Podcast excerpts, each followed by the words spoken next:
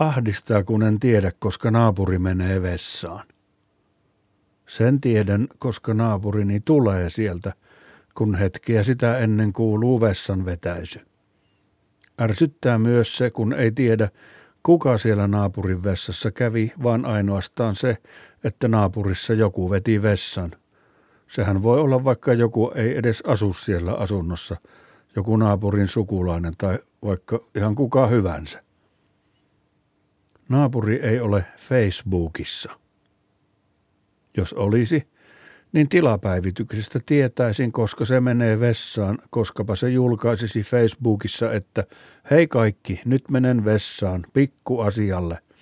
Siksi en liitä kuvaa, kun on vain pikku asia, ja postaan uudelleen sitten, kun olen tullut vessasta. Hei hei siksi aikaa. Herää kysymys, mitä kaikkea muuta en tiedä naapurista, kun se ei ole Facebookissa, vaan salailee elämäänsä, suljettujen ovien takana ties mitä myyrän työtä tehden. Ja kysymyksestä heräsi ajatus, että miksi moderneja koteja ei valmiiksi rakenneta Facebook-anturein varustettuna.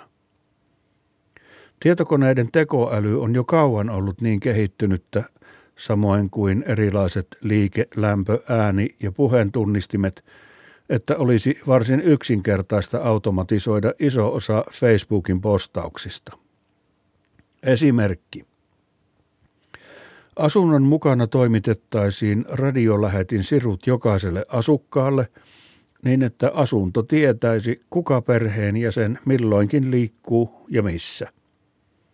Edelleen asukkaisiin asennettaisiin kiihtyvyys- ja asentoanturit ja huipputarkat GLONASS GPS-anturit ja anturit mittaamaan hengitystiheyttä, sykettä, verenpainetta ja ruumiin lämpöä. Asuntoon asennettu kaasukromatograafin injektori analysoisi ilman niin, että tiedettäisiin, jos asunnossa vaikkapa paistetaan kalaa. Ja sekin, jos kalaa kärähtää, ja kuinka pahasti. Ja parvekkeen injektori tietäisi, koska siellä poltetaan ja minkä merkkistä tupakkaa. Huoneiston äänianturit ja puheentunnistusohjelma seuraisivat paitsi puhuttuja sanoja myös intonaatiota, rytmiä, äänen korkeutta ja sen voimakkuutta. Niinpä talon Facebook-interfacin tekoäly pystyisi kertomaan koko Facebook-maailmalle reaaliaikaisesti, paitsi sen, että perheessä P se ja se riitelee sen ja sen kanssa – myös sen, mitä riita koskee ja kuinka aggressiivista se on yleisesti ottaen ja kuinka aggressiivista suhteessa perheen aiempiin riitoihin, itketäänkö, kiroillaanko ja kuinka vuolaasti, et cetera.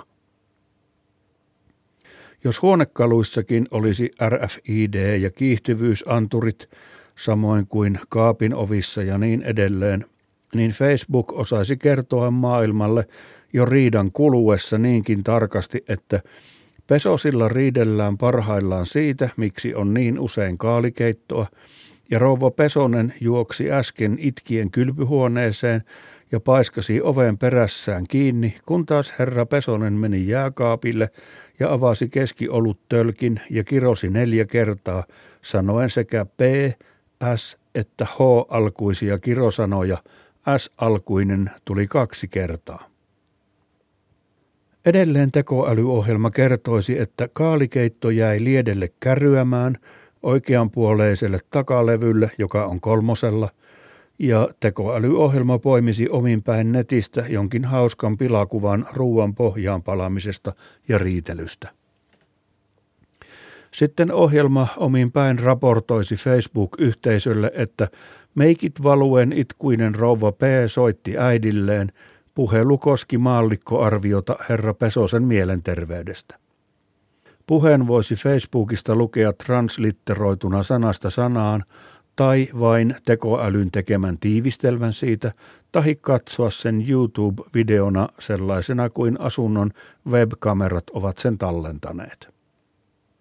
Facebook-koti osaisi kertoa nettiyhteisölle, mitä perheessä katsottiin televisiosta, miten sitä kommentoitiin, mitä syötiin katselun aikana, mitä katsottiin netin kautta ja nukkuiko perhe levollisesti vai puhuiko joku unissaan ja mitä sanoi, jos puhui ja hikoiliko samalla vai ei.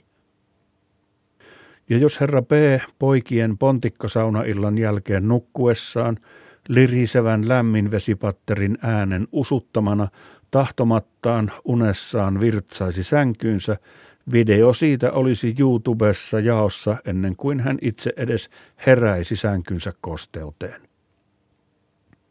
Puheentunnistusohjelmaan kytketty valheen paljastin kertoisi myös Facebook-kodissa aina käsityksensä siitä, puhuuko tietty perheenjäsen totta, kun esimerkiksi kertoo tädille puhelimessa, ettei perhe pääse tädin 80-vuotis syntymäpäiville, koska pienin lapsi on kovassa kuumeessa.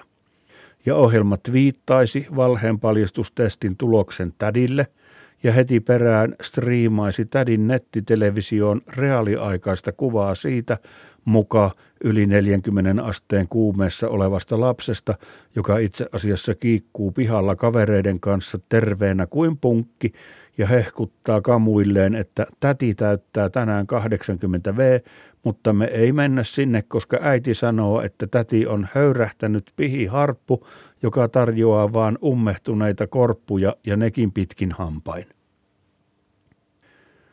Facebook-valmiin kodin kaasukromatografi osaisi myös toitottaa maailmalle, jos jollakin perheenjäsenellä on ongelmia hikoilun, pahanhajuisen hengityksen tai ruoansulatuksen kanssa, ja niin ikään liike, syke ja muut anturit, tietokoneseuranta ja muu automaattinen monitorointi päivittäin kertoisi jokaisen perheenjäsenen ruumiin kunnon, sen paljonko lapset näyttävät todella käyttävän aikaa läksyihin ja mihin muu aika menee sekä sen, vastaavatko nettiin kirjoitetut mielipiteet perheessä sitä, mitä perhe puhuu oikeasti keskenään supattamalla, kun ensin on sinitarralla tukittu Facebook-anturit ja kamerat, tietämättä, että asuntoon on aina asennettu salaisia varaantureita ja kameroita näkymättömiin paikkoihin palvelemaan Facebook-yhteisön tiedon tarvetta. Tosi sosiaalinen media on siis sosiaalinen media. Ja mainio koti olisi moderni, älykkäin anturein varustettu nettijakava Facebook-koti. Mainio book on Facebook. Erinomaisia ovat elämämme ajat jo nyt siis kyllä. Saatikka sitten.